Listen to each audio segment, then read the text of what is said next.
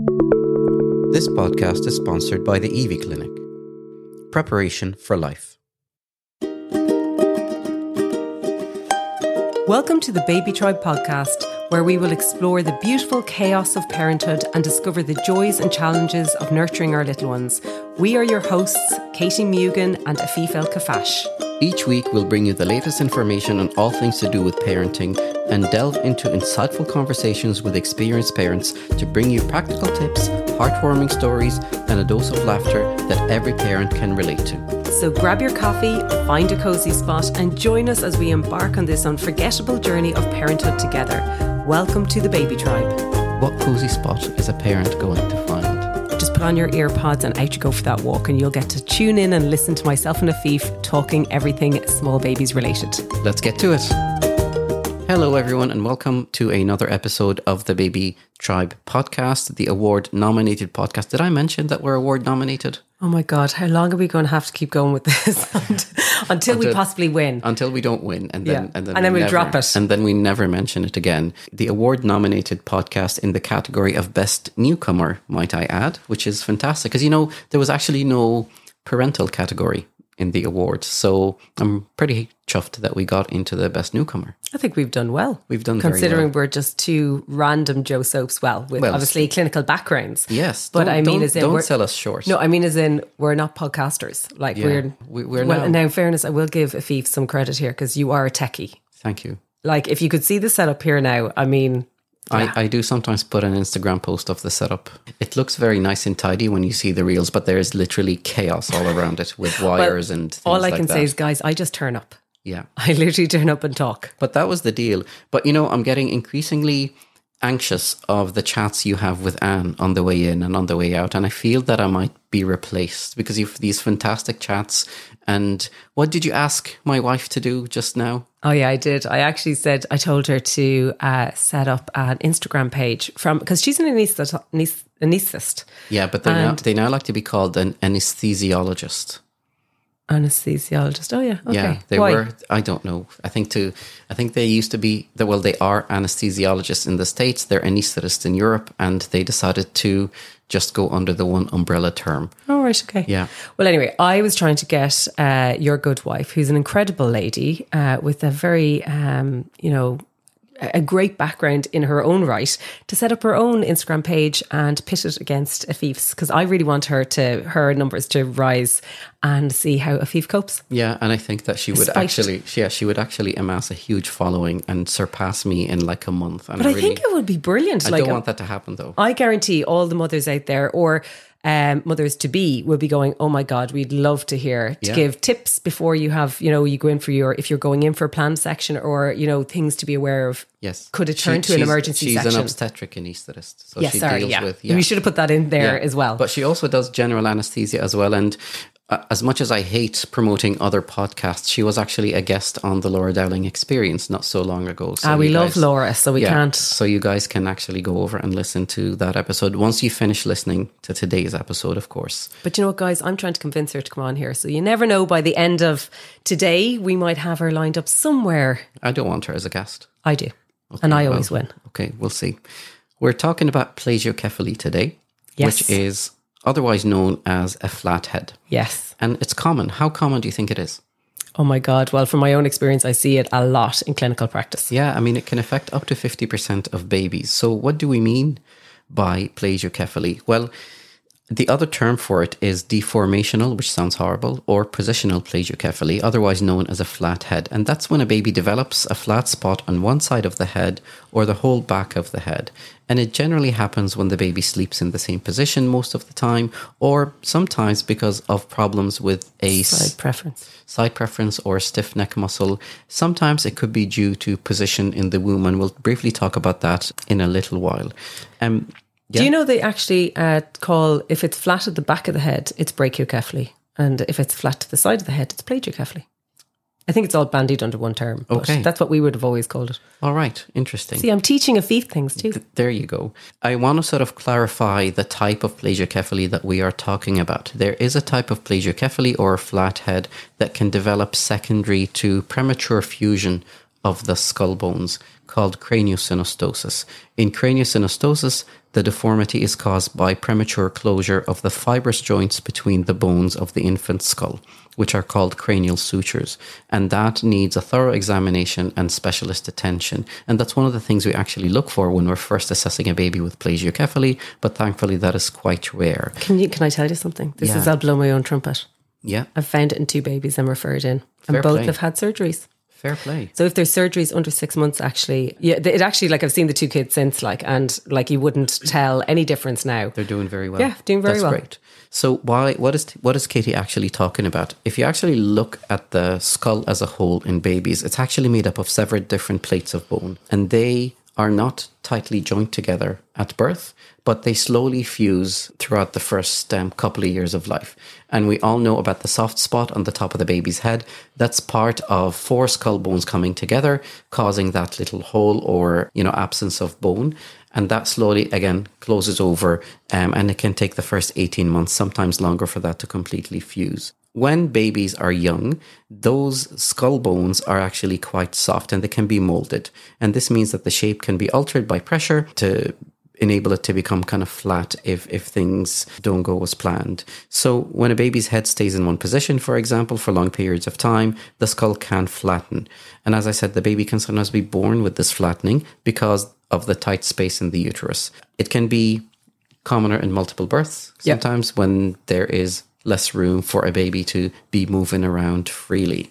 So, what are the other risk factors for this happening? So one we kind of know anyway, muscular torticollis, and that's where we've got a baby who favors one side and quite significant. So they really struggle actually making any movement to the opposite side. Multiple births, as you said already, prematurity as well, because they are going to be in the position and they're going to be nursed a specific way for quite a period of time. And their skull bones are usually even softer again. Yeah.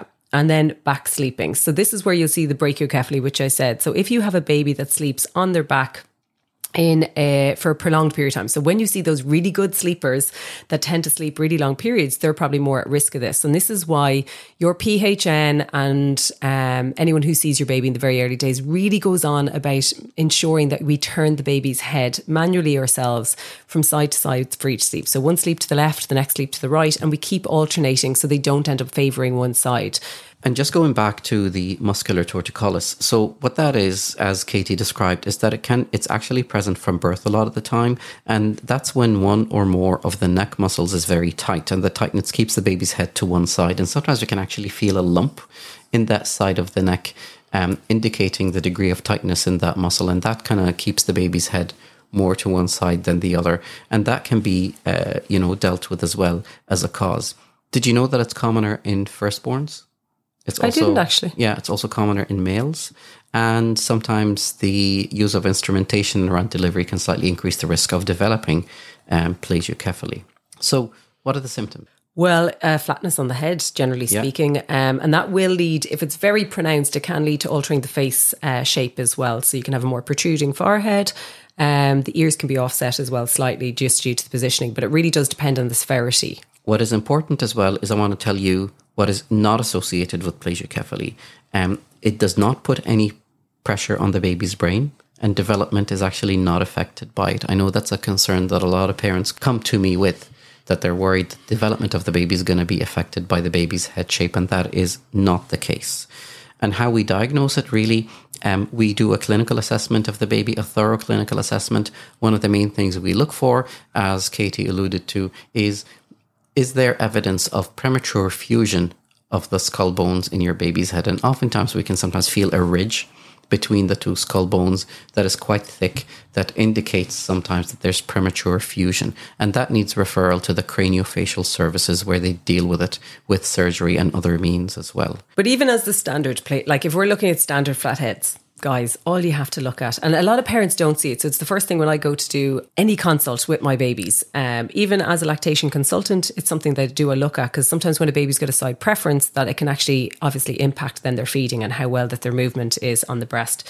So it is something to be aware of that. Like we generally will look, if you look at the back of your baby's head, you will notice that baby always tend to favor one side and a baby can favor a side, have a kind of favor to one side from as early on as 32 weeks in the womb. And then we'll see it on the other side. parents are now thinking Katie, how do we manage it? How do we treat it? Firstly, I suppose if we're in it and we're in the throes of it, then we look at changing our baby's sleep position. So I suppose under six weeks, it's much easier for us to man- manually turn the head. So sometimes it's when the baby's settled, I turn the head itself to one side or the other. So we try to move them over. If you're struggling with that and the baby's kind of fighting against it, then if you put your baby down in the crib on their side first, then gently just hold the head to the side that you're looking uh, that you want it to stay on, and then manually just rotate the body back. Actually, can be enough, not gentler than actually turning the head itself from one side to the other.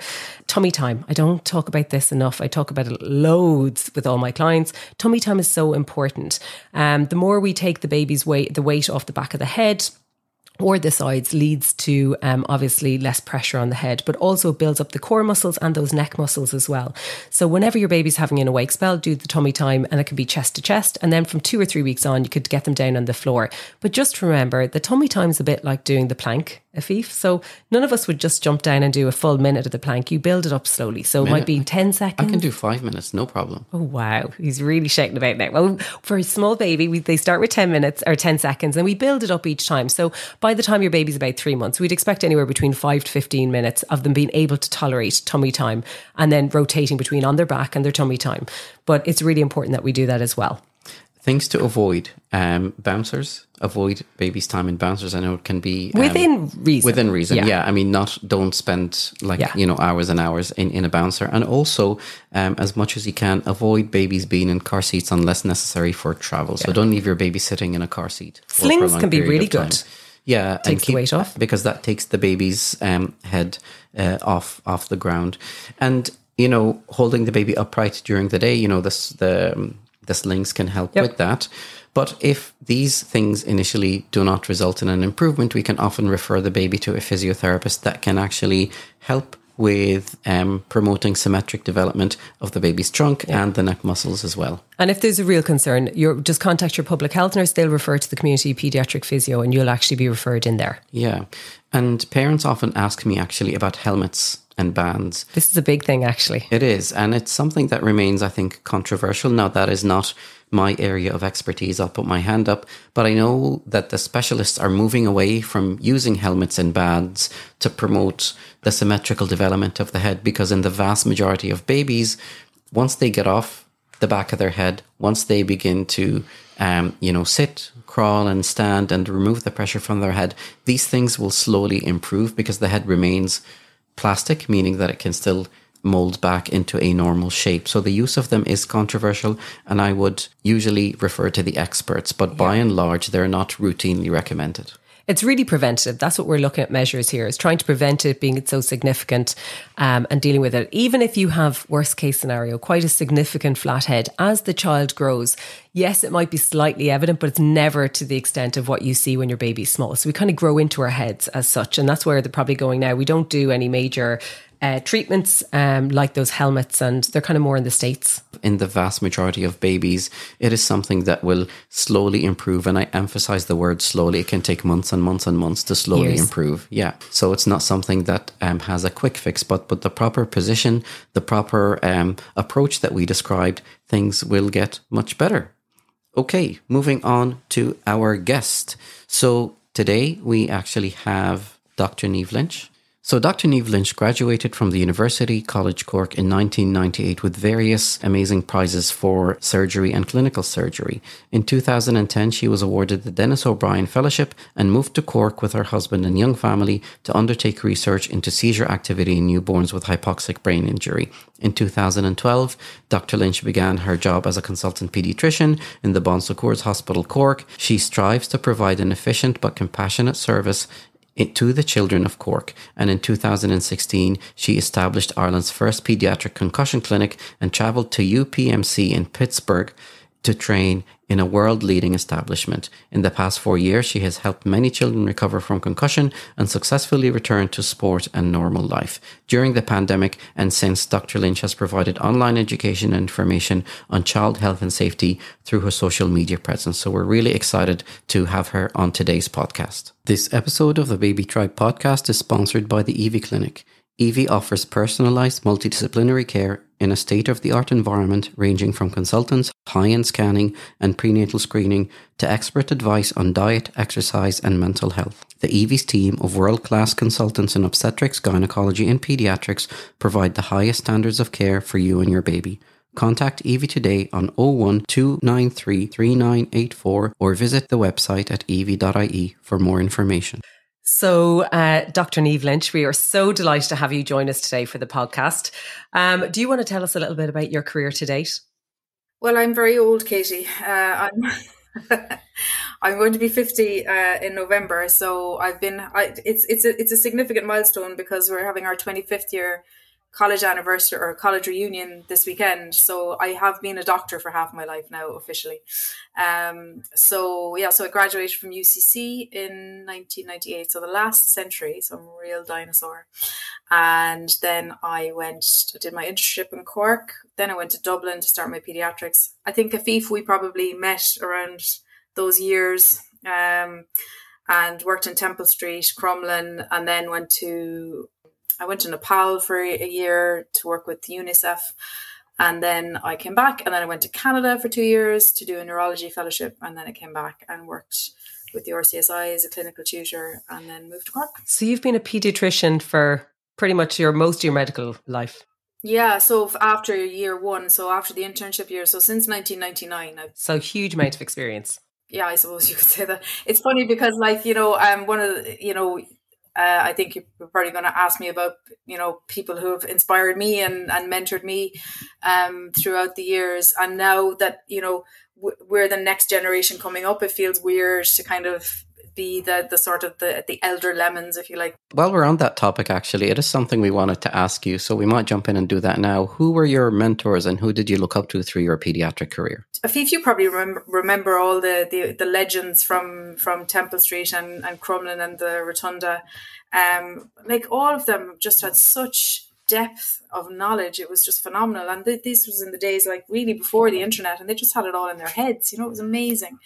Um, obviously, like the first person who helped me to get onto the pediatric neurology track was Brian Lynch. Um, you know, he was very helpful and sort of um, gave me a steer. And then Mary King, obviously, was phenomenal. Joe McMenamin, all these people were just amazing. And did you always know you wanted to go into neurology? Yeah, so I always knew I wanted to be a pediatrician. And I very soon after, like when I was in medical school, then I loved the neurology side of things. Um, so then obviously it made sense to get into pediatric neurology. So that's how I ended up there. But you know, it's very important, I think, when you're at an early stage in your career to meet somebody who's willing to give you a bit of advice and a bit of a steer. So, you know, I I then tried to sort of replicate that as well. Another person who kind of came on board as a, a sort of a more official mentor, if you like, later on, more in more recent years was Tony Ryan, um, Professor Tony Ryan. He's he's a, a fountain of knowledge and and balance, and you know, kind of just kind of helping you to once you're established as a consultant, where to go then after that? You know, what what do you want to do next? What do you want to do next? Kind of thing. You know. So, like, obviously, looking at your acad- uh, you know your academic life, you're way up there. So, go back to when you had your first child. Like, I know, like as mm-hmm. clinicians, we have all this information, and you're a pediatrician, so you knew how to care for the baby. Yeah. How do you think it helped, or do you think you did feel prepared when baby came when you had your very first infant? My first pregnancy was the start of it was in Canada, so she was made in Canada. Um, and so I came back halfway through the pregnancy. And obviously, the antenatal care is very different in Canada. Like everybody has health insurance because it's a, it's a national health insurance. So everybody's treated the same. Um, it's, you know, the GP appointments are free, everything's free. You know, there's great, great screening tests and support and uh, focus on mental health and all of that kind of stuff in Canada. And then I got on the plane and landed in Dublin and was completely on my own. Um, so like the second half of my pregnancy, I was very anxious. Um, I was very lonely. Um, and I think um, having kind of done a lot of neonatal neurology when I was in Canada, I was filled with, you know, all of the worst things that could happen. And I was convinced that something terrible was going to happen to me and to my child. So I, I found the pregnancy side of it incredibly difficult and stressful. Um, but I had no words to, I had no, because I had no, I knew everything about babies. I didn't know about being pregnant though. And I didn't know about the mental health side of pregnancy. I had no words to put on what I had, but I think I definitely had sort of antenatal sort of health anxiety. And afterwards, I'm pretty sure I had OCD um, because I was completely obsessed with like you know something bad happening to the to the baby. Um, I remember giving her first bath and she pooed in the bath, and I was convinced that she was going to get E. coli sepsis. Convinced, you know. So it was that sort of extreme anxiety, and because I was living in Dublin with my husband, who's not Irish.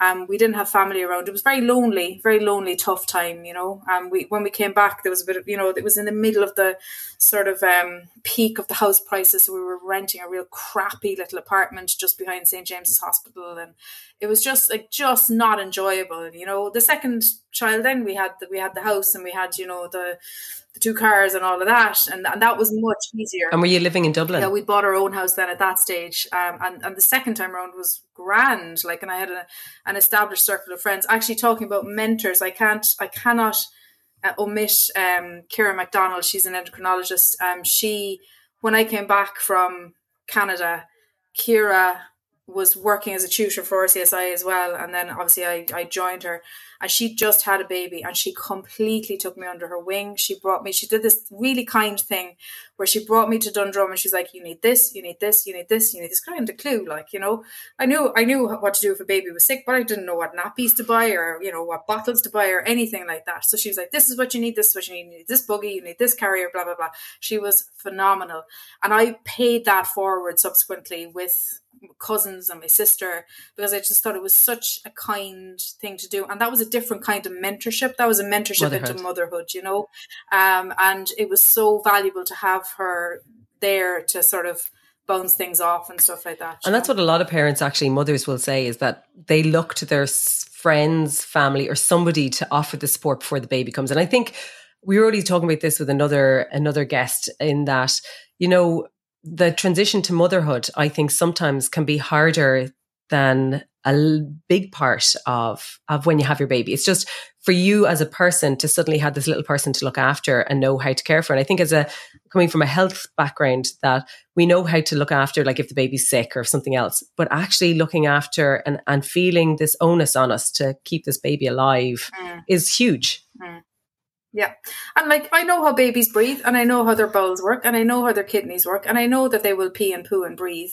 But I could not believe that my child would consistently do that.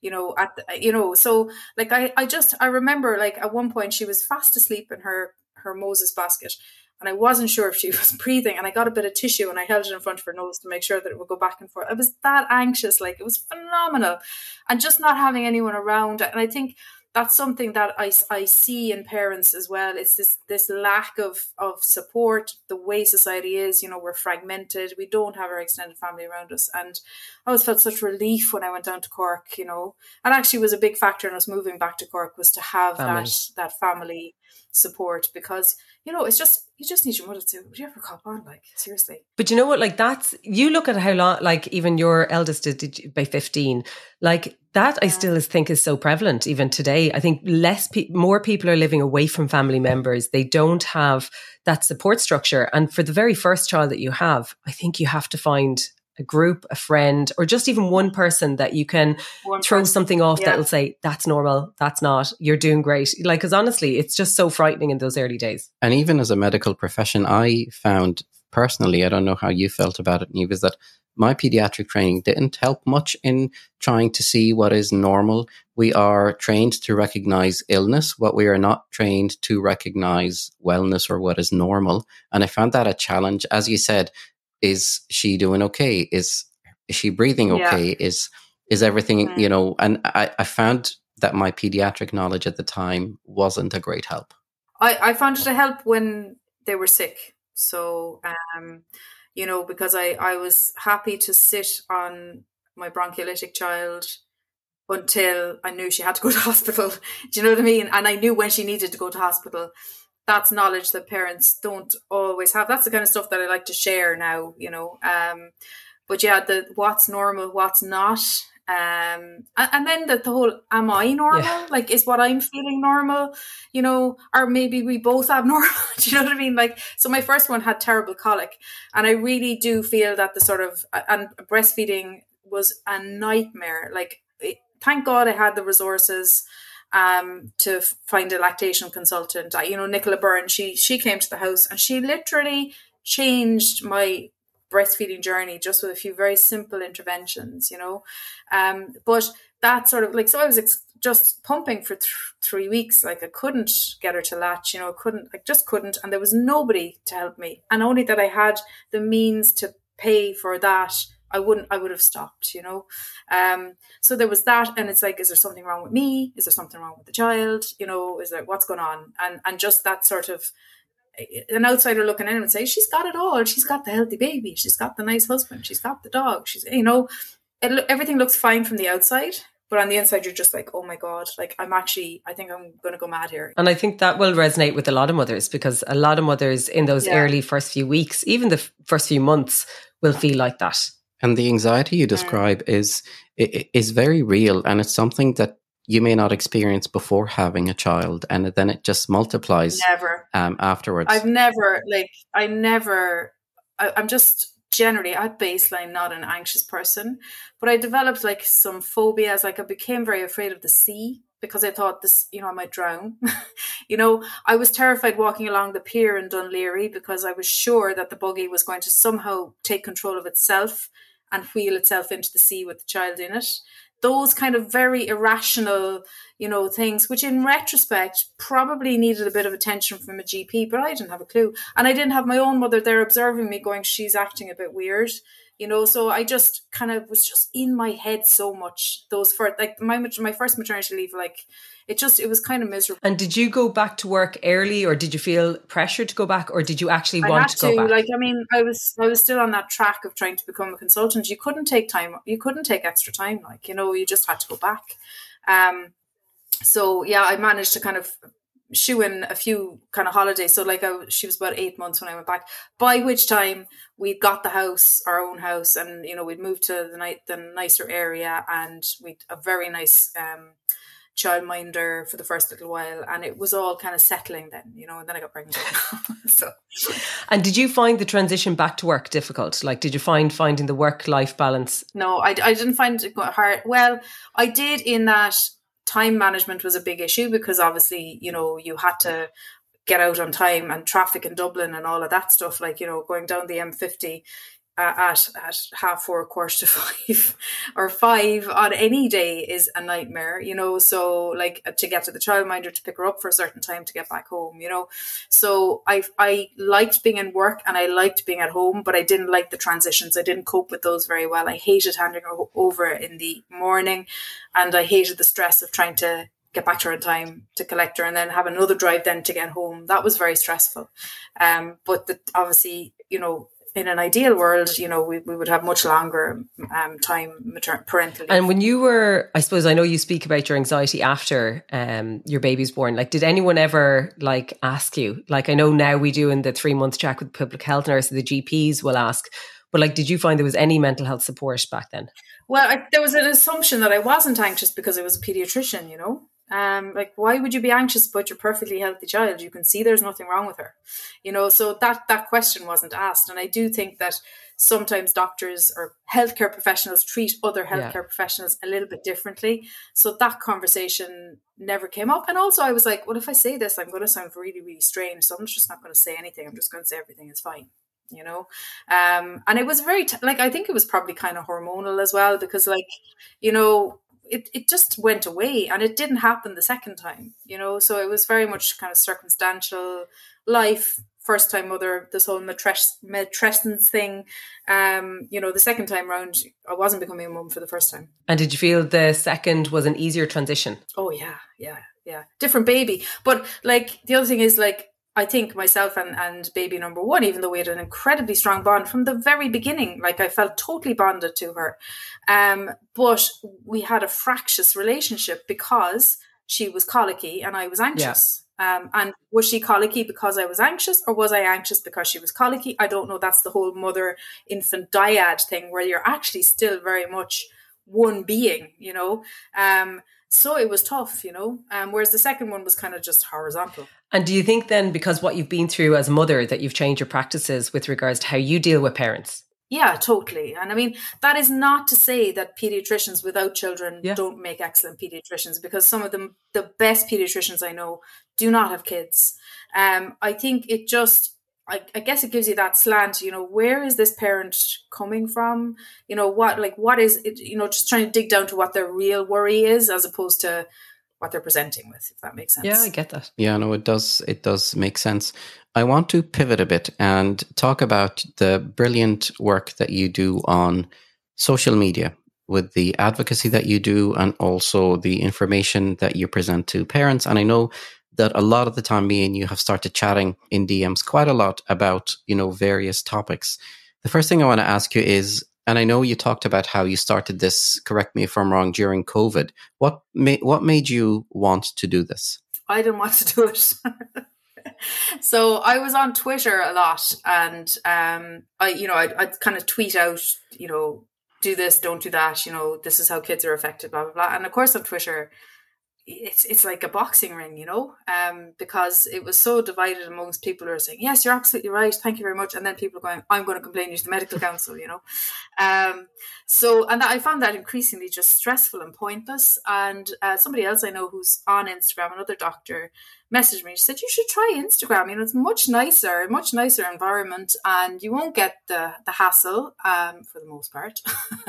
um, and just give it a go." And I was like, "Okay, I will." So, put up a picture of a tree, and I said, "Stay within your five kilometer radius. You know, it's tough for everybody." Da da da. And that was it. I left it for about a week, and then I put up some story. I think about I can't remember was it UTIs or something like that. And the next thing, like more and more people started like getting involved and saying, "Oh, I never knew this and I never knew that." And I was like, and then I just realized that like parents really just want information and they want it in sort of easily digestible nuggets, um, as opposed to being overwhelmed with like a website and saying, "Click here for this, click here for that." They just want a human face. Like I, I think what's interesting is like if you look at my child, the HSE My Child, which is a really good website, they have an Instagram page as well, but I have more followers than the HSE does and you do too probably Afif, do you know what I mean? So it's like people want a human to be telling them stuff, not a website. I actually, as a physician, sometimes find it hard to navigate those websites to get the information that I'm looking for. Because oftentimes when we discuss topics, myself and Katie on on this podcast, I want to make sure that I'm, you know, saying things that are in line with general health, um, uh, Yeah. you know, uh, with the general recommendations and things like that. And it can be hard sometimes for me to find that. So, let alone a parent actually trying to find that information. To be fair, like the websites are very wordy. Um, they don't use images, they don't use videos, and you know you need a pretty high literacy level and competence in in in the English language to be able to navigate it.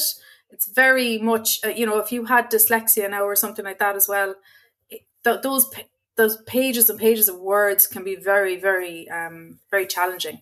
Uh, so When you look at a parent that doesn't have much time and they're in the throes of having a small baby or there's something wrong, when they look at that, it's much easier when they go to your Instagram, they go, Oh, brilliant. That's what I'm looking for. yeah, and I'll always like if I if I find the, the appropriate segment on the HSE, I will always put the link, you know, so parents can go and double check if they want to. But I think the way Instagram is laid out, it's very digestible, you know, so it's a post or a reel, and you know they can put their comments underneath, and then other people can sh- come into the comments as well and support each other.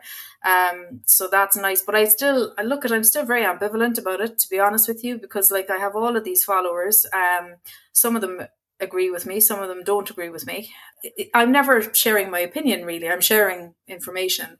If people have a different opinion, that's that's a different thing, you know. So um, it, it can be a bit tricky to to navigate it as well. And look, people, people, it's stressful. Everybody's stressed, you know. And I can understand when if they get a bit upset by some information I'm sharing. I suppose, if anything, I suppose as healthcare professionals, we just give the information. We're not Instagrammers or, you know, bloggers.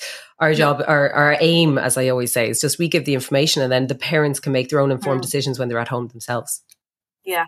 But you see, so the HSE website does that too, but obviously it's not a person. Whereas if I'm the face saying do X or uh, Y is not safe, then somebody who's, you know, been doing the opposite, they might feel that I'm kind of lecturing Yeah. to them or being a bit preachy.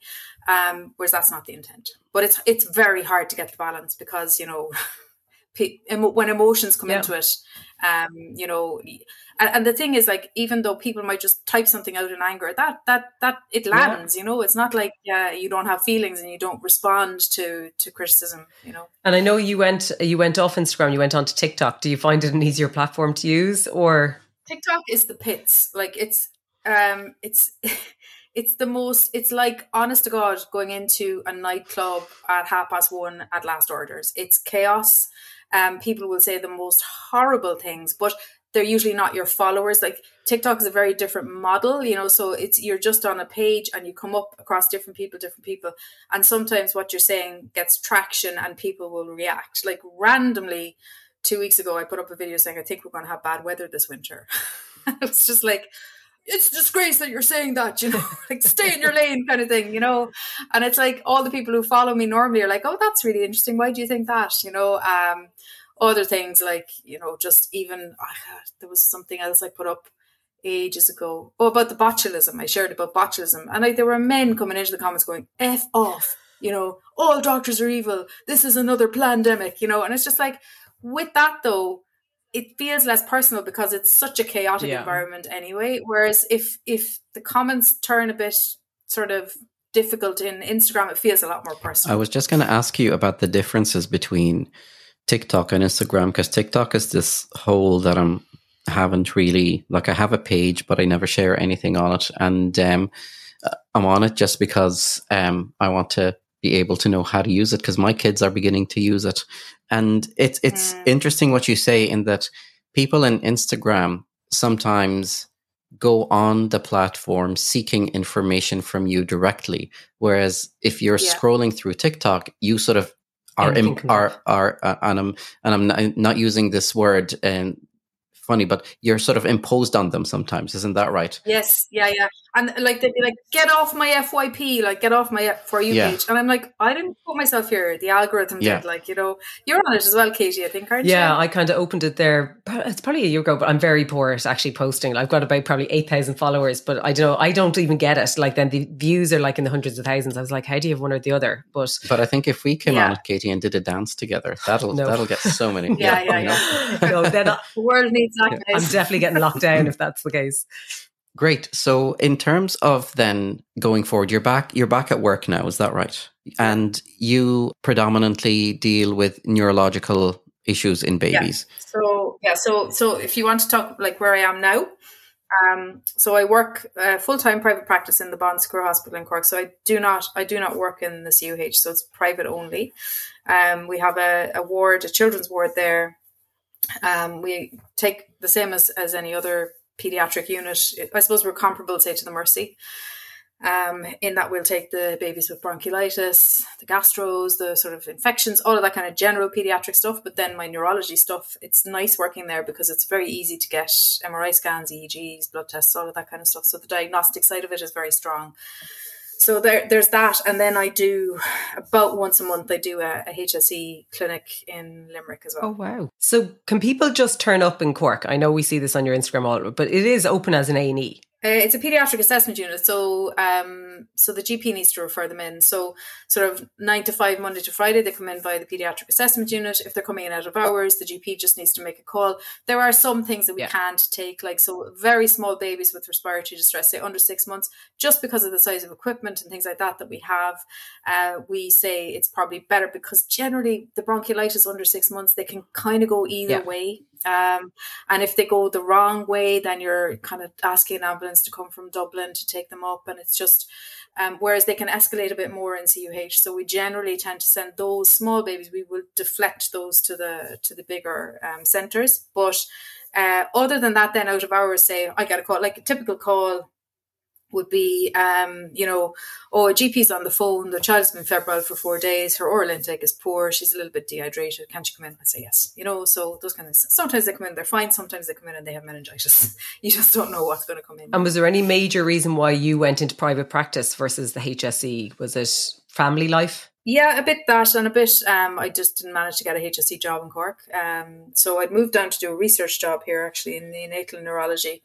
And then I was casting about trying to get um, a, a, a consultant post, but there just weren't the jobs here. Um, but so I, I actually got a job in Belfast, and I was I was about three weeks away from moving, and I got a call from the Bons um, because one of their pediatricians had retired, and I'd already interviewed for the Bons, so I'd been panelled, and they were like, "Do you want a job?" And I was like, "Oh my god, I've just picked out the schools for the kids, and you know where we're going to live, and all of that." And the next thing, at the last minute, the job came up in Cork, and like it was kind of a no brainer, yeah. really, because the kids are still very small, and uh, I wanted to be with my family. Um, so because my husband isn't, his family isn't in Ireland, you know, it was good to be with one family. So that's that. That was the, the decision, and that was twelve years ago. So you're happy. You're a Cork woman to the core. Um, I suppose looking at what advice would you give parents that are starting out on their parenting journey um, in advance of having them, and maybe that they're still in a career, like they're in maybe sole employment, that they're, um, I suppose, maybe having to go back to work um, earlier than planned. Would you have any advice? I guess don't fool yourself that it's going to be easy because it's not. Um, you have to be kind to yourself. Uh, get the support when it's offered. Like so, certainly for me, that was something that I had to learn was to accept help when it was offered. And like say, Kira, my friend Kira, reaching out to me and offering help. I would have previously gone, oh, I'm grand, I'm grand, you know, whereas I did accept her offer and I was really glad that I did, you know, and that was the first step in kind of building my own support network in Dublin. Um, you know, if people offer to help, just just take it. Um, it's they're not doing it from a they're doing it from a really good place, and um, and, and it's a it's a gift then to pass on to sort of pay that forward. You know, so that it is hard. It's hard, and you know, the other thing I suppose is that you don't always click with your baby straight away. You know, um, so the first baby was like click, um, but but a diff, you know, she was a she was a well, she probably thought I was a challenging mother, even though she couldn't express herself, you know. But the second baby was very, very relaxed. But it, it took a little bit longer for the, you know, the that click feeling that you get, you know. So it's different with every baby, and don't feel, I suppose, don't feel bad if you don't. When the bond is there, you know it's there. Like it's it's almost a tangible thing going from your heart to theirs. Uh, and and you know it because you know it when it's not there you also know it's not there. But if you unless you're feeling that real bond it maybe hasn't developed yet but don't worry because it, it will come. But it, it will come faster if you have that support um, and obviously your partner as well like and take the help from them too you know and also ask them to do things you know. So like i would have been very much there's no point in being a martyr. Yeah. do you know what i mean? Like you know, oh my God, I can't believe he's gone out with his friends again. Like, you know, it's like, no, just tell him, like, I need you to stay in and do X, Y, and Z. Because the thing is that there isn't like, even though much as much as you like to think that you and your partner have a really close relationship, they're not telepathic. Yeah you know and you you know you do have to definitely before you go back to work sort of lay out what are your roles what are my roles do we have flexibility? Are there days when you can collect them instead of me if i get held up at work you know and vice versa and a bit of flexibility as well assuming you're in a situation where the where partners around you know? I, I, totally agree. I think we we have to lean on people at times and be open because, in fairness, a lot of the time our partners just don't know what we're thinking you know, as much as we think they no. do, and we can get annoyed no, with them. And sure, like, and then you know, then I'm like hitting the sort of perimenopause now, and like, God love him, like, do you know, like, he doesn't know what's going on in here, like, he, and neither do I, but like, um, I, I just have to articulate what I can figure out, you know, because otherwise he's kind of like, what, like, what's wrong with her, yeah. you know. So you have to, you do have to sort of keep keep the dialogue going. And I think we're getting better at being open with our partners and evening out chores. And I say, you know, the chores for both of us. We're both working, so there's a working mom and working dad. So yeah, yeah, and we're very egalitarian in this house as well. To be fair, he does a lot. Um, so like I have no like no qualms or quibbles there at all. But I do think in the early days where I was kind of going around with the sad face, you know, because I was breastfeeding and I was this and I was that, and I was feeling very sorry for myself, you know. But he was lonely then because like I was so caught up in this dynamic with the, the baby. He was kind of left out, and so you know you have to let them come in and let them help as well because you know dads have you know the, the stats for dads and mental health after a baby comes along are, are pretty pretty tough to to read as well. You know dads do get postnatal depression and anxiety as well. So you have to sort of maybe take your head out of your own little bubble every so often you know. Niamh, thank you so much for this very, very riveting conversation. And two things that you mentioned here in the sort of latter stages of the interview is the fact that you don't necessarily have to feel this undying, unconditional love for your baby immediately, that it does take time and that is normal and it's okay to actually go through that experience. And it's something that I think a lot of parents do experience and then they feel, is there something wrong with me? For not feeling what I'm supposed to be feeling here. And that's yeah. completely okay. And then you also bring up the fact that dads can also go through mental issues and difficulties in the early in the early period following delivery as well. So that's really important to emphasize. Thank you so much for giving us your time. We know that you're extremely busy. We are so grateful and um, we really, really enjoyed this chat. Thanks, guys. Thanks Thank a million. You. Thanks, Mel Niamh. Thank you so much for joining us on this episode of the Baby Tribe podcast. We hope you found inspiration and valuable insights to help you on your parenting journey. Remember, you're doing an amazing job. Thanks for being part of the Baby Tribe community. See you next week.